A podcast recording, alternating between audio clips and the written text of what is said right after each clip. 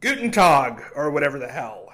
Sorry I'm late. I apologize. I'm not going to try to make a habit out of it. This week has been one of a kind, for sure.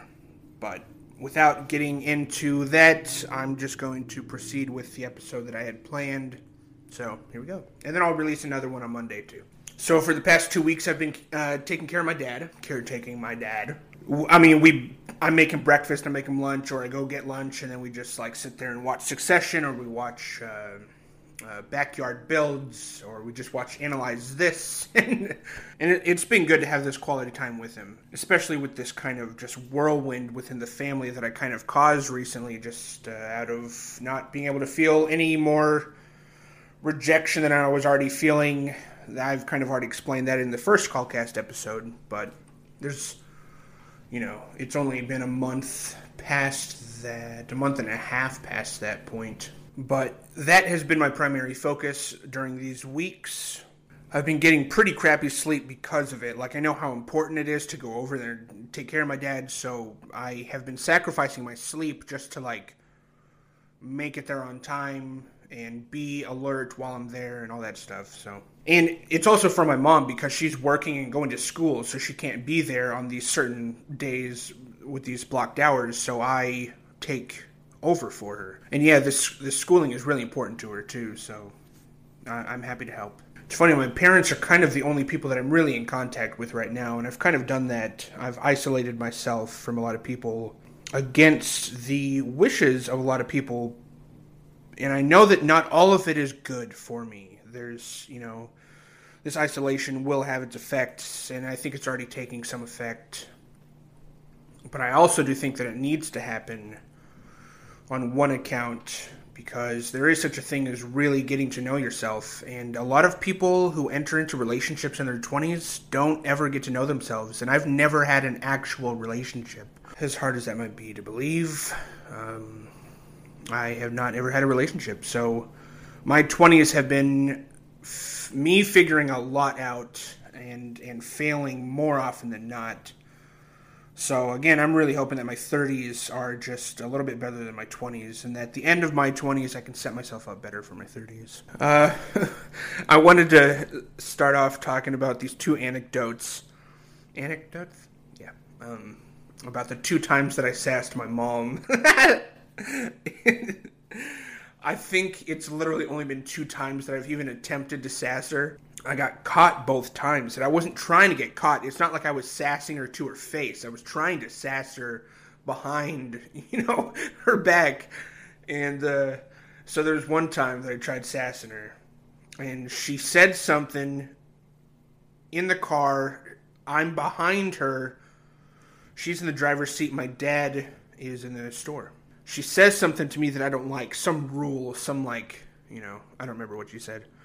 And I just go, like that. And right as I open my eyes, she's looking right at me in the rearview mirror. And I change my face, and she goes, Colin. And I go, what? I wasn't sassing you. And she's like, she just shook her head. I'm not even sure I got in trouble. It was just so pathetic of an attempt. My mom was just like, what an idiot. So, that was just more embarrassing than anything. You didn't even need a punishment at that point. The embarrassment was plenty. Then there was one time in Brazil where I'm in the kitchen with my mom and she has her back turned to me and she says something that I don't like again. I turn around going, like that. I'm not making sound or anything, but I turn around, and as I'm sassing, I meet eyes with my dad. And I'm like, oh! And my dad goes, what was that? And he, you know, I don't remember. I blacked out after that. So I really, you know, did not make it a habit of sassing him, but I did try a couple times to no avail. I don't even know what it was for. What was the sassing for? It was just... Then there was one time in Brazil that I'm sitting kind of in the same positioning as, you know, the first story. My dad's driving this time. We go to a video store, and he doesn't let me go inside. And so right as he starts getting out of the car, he goes, no, you can't come inside. But I thought that he was already, like... out of the car enough for me to do this, but I threw my head back, and he caught me in the rearview mirror. Again, he was, you know, like my mom, he looked and was really, really not happy. So, you know, you really just couldn't show physically what you were, you know, feeling in a disrespectful way. Obviously, that's completely understandable. But those three times popped into my head this week, and I had to share those. I wonder, you know, if anybody else has some sassing stories or whatever. And I mean, it was, that's super light compared to like what I imagine a lot of families go through with, like, you know, parent-child relationships. They're a hard thing to navigate, and there's no manual for them, and ups and downs for sure. What other cliche bull crap can I say right now? You guys ever do that when, you know, or notice it when somebody's talking to you? And they'll try to, like, comfort you, like, oh, man, it is what it is, or whatever, and they just use, like, a very common phrase to help with your situation and how you're feeling, and it's like, you didn't even need to waste those words because they just drop to the ground. Like, they're literally nothing. Like, oh man, you know, you just got to get over. Plenty of fish in the sea. Go screw yourself! Yeah, but it was really hard to catch this one. It was kind of hard. I don't want to go through the whole thing of trying to catch him again. Like, I've been through so many talking stages. I'm done. I just wasted 6 months with somebody. Complete waste of time. They just blocked me 2 days ago, officially. I thought I was blocked for a while, but apparently I wasn't. There was just like a snafu with their phone, apparently. But we had like a 3-day fight recently this week, which is part of the reason I didn't. You know, I have trouble making content when real life circumstances, consequences are happening. It's hard to make myself do and be funny, do comedy, when I'm feeling rotten about what is happening around me. In fact, I will, because out of necessity, I need to keep making content, but the content that I do make, a lot of times, it will just reflect how I am feeling, so then it doesn't click with people, and it'll get like 5,000 views.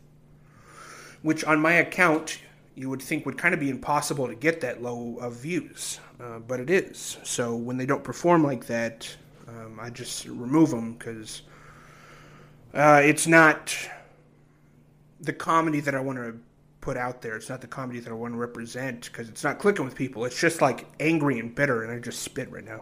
I was actually just like businesses, rabbit trail, businesses are kind of like putting masks back on and glass back up and all that stuff. So I was just at a business and he had his mask on, but they didn't have signs up. I didn't need to have a mask. Except for I was talking to him, and a bunch of spittle came out of my mouth as we're talking, and the light reflected on it perfectly, so I know he and I both saw it, and I was just like, let's move past that just happening. Because that just can't happen nowadays. He probably unfollowed me on TikTok after that. Because he does follow. All right, well, this podcast has gotten away from me just a little bit, but stuff that I wanted to talk about, I wanted to give you guys a tattoo tour. And I'm sorry, I'm so scatterbrained. I'm all over the place today, but hopefully you can just kind of bear with me and listen to my voice. Listen to my voice as I sprechen. But yeah, okay, so let me give you a tattoo tour. This is the first tattoo that I ever got, and sorry, listeners, you're not going to be able to, like, see what I'm showing you. But on YouTube you can. This tattoo right here is a tribal Trinity tattoo. The Trinity is the Father, the Son, and the Holy Spirit, and this is just a tribal design that I got when I was 18 in Brazil. On the same day that my older brother, we went and got tattoos together. Not the same ones, but he got two big old tattoos on his forearms right here that, like, they link when he does this. It's pretty cool. But that is my favorite Bible verse, the two favorite Bible verses that I have. March? Did I just say March? But yeah, anyways, this is Psalms 121, 1 and 2. I lift my eyes up to the hills. Where does my help come from? My help comes from the Lord, the maker of heaven and earth. Okay, that was a little hard. My hair is getting too long. Okay, so there's that tattoo. And then, how can I show this tattoo? This is a tree that looks a lot like J.R.R. Tolkien's designs, the author of Lord of the Rings. Maybe I can show it like this. Huh? Maybe? I'll just show you like this. So right here, you have my dad, my mom, older brother. I would be right here in the lineup. I didn't put myself there. I thought about putting myself here, though. So, yeah, I got that. And then I got a word armband with 3 words that read art, expression and verite. In the art realm, there's artifice and there's verite. Artifice is your, like, fake, you know, belligerent escapism, like Jurassic Park and Avengers and all that stuff. And then you have verite. I'm specifically talking about film here, but, you know, these are both occurring in each realm of, what am I trying to say? Like, painting is going to have artifice and verite. Music is going to have artifice and verite. I don't know about that, actually. Maybe. Oh, that's a weird concept. Artifice and verite in music? I don't know. Huh. Yeah, I'm sure there are arguments that you can make there.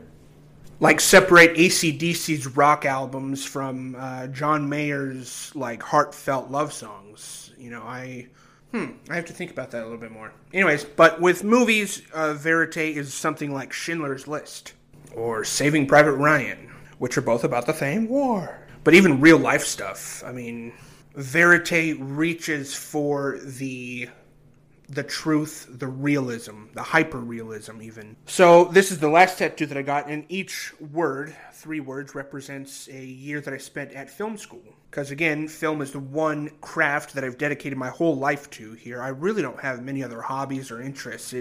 I'm trucking along with movies. Movies, and one thing that really has captivated me recently is documentaries.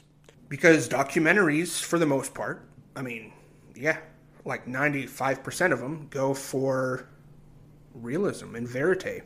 Like, they're coming out with so many Hey, stop, computer. Theyey're coming out with so many... Like a man. They're coming out with so many serial killer docs. It's kind of insane. I just watched this John Wayne Gacy one. I mean, there's just countless serial killer docs on Netflix right now about serial killers that I never even have heard of. So I've mostly just seen the ones that I have heard of, Ted Bundy and all that stuff.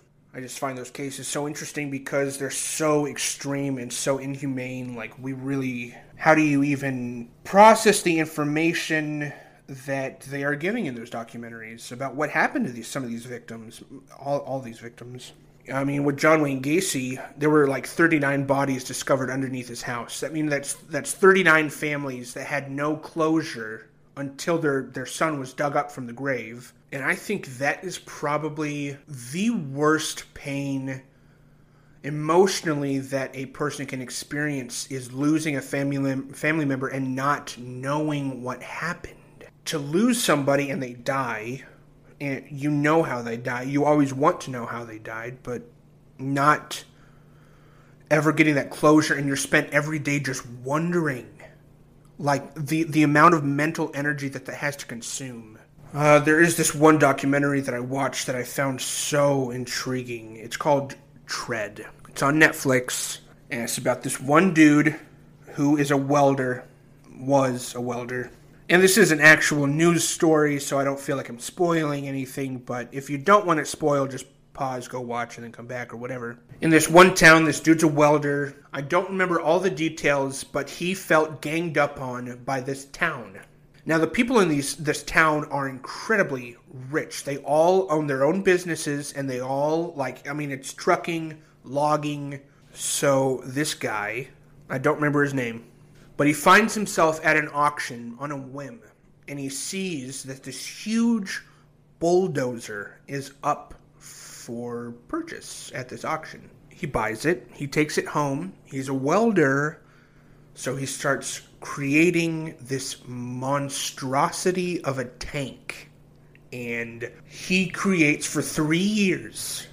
He creates, I think it's that long, a suit of body armor for his bulldozer, which is messed up. And so one day he goes, today's the day. He gets in his bulldozer tank, which he has now rigged heavy artillery inside this machine. And he goes to town on the town. The town of Piscalante. That's not the name of it. I don't remember the name. And by that, I mean he destroyed 7 buildings. He went and targeted all these buildings in this town. He was at this for hours. Nobody could stop him. Nobody could even penetrate the armor. I mean, all the cops were there until the moment where his tank got stuck. He couldn't go any further. He pulled out his pistol and just offed himself. Coward. But he just wanted to be famous. He wanted his anger to be heard. I can't even imagine how miserable he must have been, just festering with all that anger in total isolation, creating this monster tank. But that, to me, was almost more shocking or more captivating of a documentary to watch than some of those Ted Bundy stuff. Just because, I mean, this dude did have valid reasons for feeling anger and hurt. Those serial killers have no valid reason to be doing any of that. So this Tread guy, I feel that I can relate to him with the hurt and rejection and the how ganged up on he feels towards the town. And I wish that I could remember all the details, but there was stuff where he couldn't buy land because this owner was, you know, conjoining with this owner, and they wanted to, like, not implement his sewer system, or they had super high standards for what this guy had to meet, or their prices were outrageous. And he wasn't from the town. He had moved there 7 years prior. And so that's why he felt treated like an outsider, was because he was. And the town was like a clique. The town was a little clique. And the thing is, yes, his anger was heard in the end, but you know how much that town had to come together to recover from all that, and how much they were paid? They were paid so much money, like individual businesses, from what happened to their businesses. So if anything, he just created more family-like, clique-type closeness in this town, and really taught them no lessons whatsoever. Because you really, I mean, when are you ever able to teach somebody a lesson with anger? I know that there are arguments out there that, yes, it does work. Intimidation does work, or the righteous anger does work. Parental anger to a kid, but you have to go about it the right way. But yeah, Tread is a very shocking documentary. Not graphic or gory or anything, but a very intense watch. Very, very memorable. I'd be interested in turning it into a movie at some point. But anyways, what about you guys? Do you guys like documentaries? Have you watched any good ones recently? I like docuseries, too. I love docuseries. I just watched one about Bill Cosby. I watched the Michael Jackson ones. And those ones are shocking for whole other reasons. Hey, stop. I'm doing a podcast here. Or even the Woody Harrelson one. Anyways, next topic. My pitch pilot that I filmed last year that is going to be submitted to all these streaming services has now been submitted to Disney Plus, Netflix, and Apple TV. In the next few days, it's going to be submitted to Hulu, Peacock, and Amazon Prime.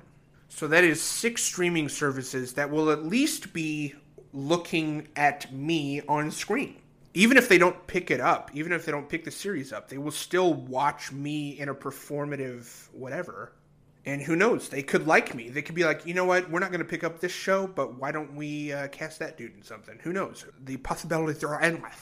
So this pitch pilot I talked about in a previous podcast. I can't remember which one, but it's with King Bach. I don't know if you guys know King Bach, the influencer from Vine. So we filmed the pitch pilot. We go to the director's house that night. We're standing around, and some of the guys are like lifting weights and stuff, and I obviously was not going to do that. And the director has a bunch of kids running around and all that stuff. And during this, King Bach makes a fat joke about me. And it made me snap at him. And I went, hey, you don't effing know! In front of all of the director's kids and all that stuff. Not even thinking. Like, I said it, and then I immediately was like, I'm so sorry, dude. I apologize. And they're like, what's that mean? And I was like, nothing. It's not even a word. You know? The director came up to me later and goes, yeah, I'm not into that. I was like, I'm so sorry, forgive me. I felt so bad. But it just made me snap. And then I was thinking about that recently. Like, I had totally snapped at King Bach, which is probably why he didn't post the video that he and I made together. He and I made a video where he is standing at, like, 4 stories in a building, and there's like a glass building, and I'm standing outside, and we're waving to each other. So, like, he filmed my part, and then I got the camera, and I filmed his part. But in my part, I did something, and I completely, like, did a Jerry Lewis pratfall. I fell on the cement, and it really hurt. But it was really good. And Bach never even posted it. He never did anything with it. He might still have the footage, I don't know. But he probably didn't post it because I snapped at him. But hey, he made the fat joke, so maybe don't make fat jokes. I mean, I can't help it that he's intimidated by my social media presence and growing numbers, but whatever. At least I don't have to buy my numbers. But other than that, I'm really excited for the show. And it's a really funny comedy. It's like a little bit sci-fi, but not too much. But it's a FBI action comedy. On top of that, I have a meeting with a brand ambassador on Monday. And then also on Monday, I have another audition due. And this is for a movie. And I would be playing some sort of like a weak henchman or something like that. But it is like an actual character. It's not just like henchman number 3. It's actually like with lines. And I think it's a pretty big part. So I'm actually super excited to get on that and audition for that. But anyways, thanks for sticking with me. And thank you for not being too disappointed with the late podcast here. But I wanted to make this podcast in its entirety very personable, vulnerable, while also discussing what I'm going into professionally and the opportunities opening up. So thank you guys so much for the support. I really, really mean that. I will catch you guys later on Monday. So stay tuned over the weekend. Have a good weekend. And then Monday I'll catch you.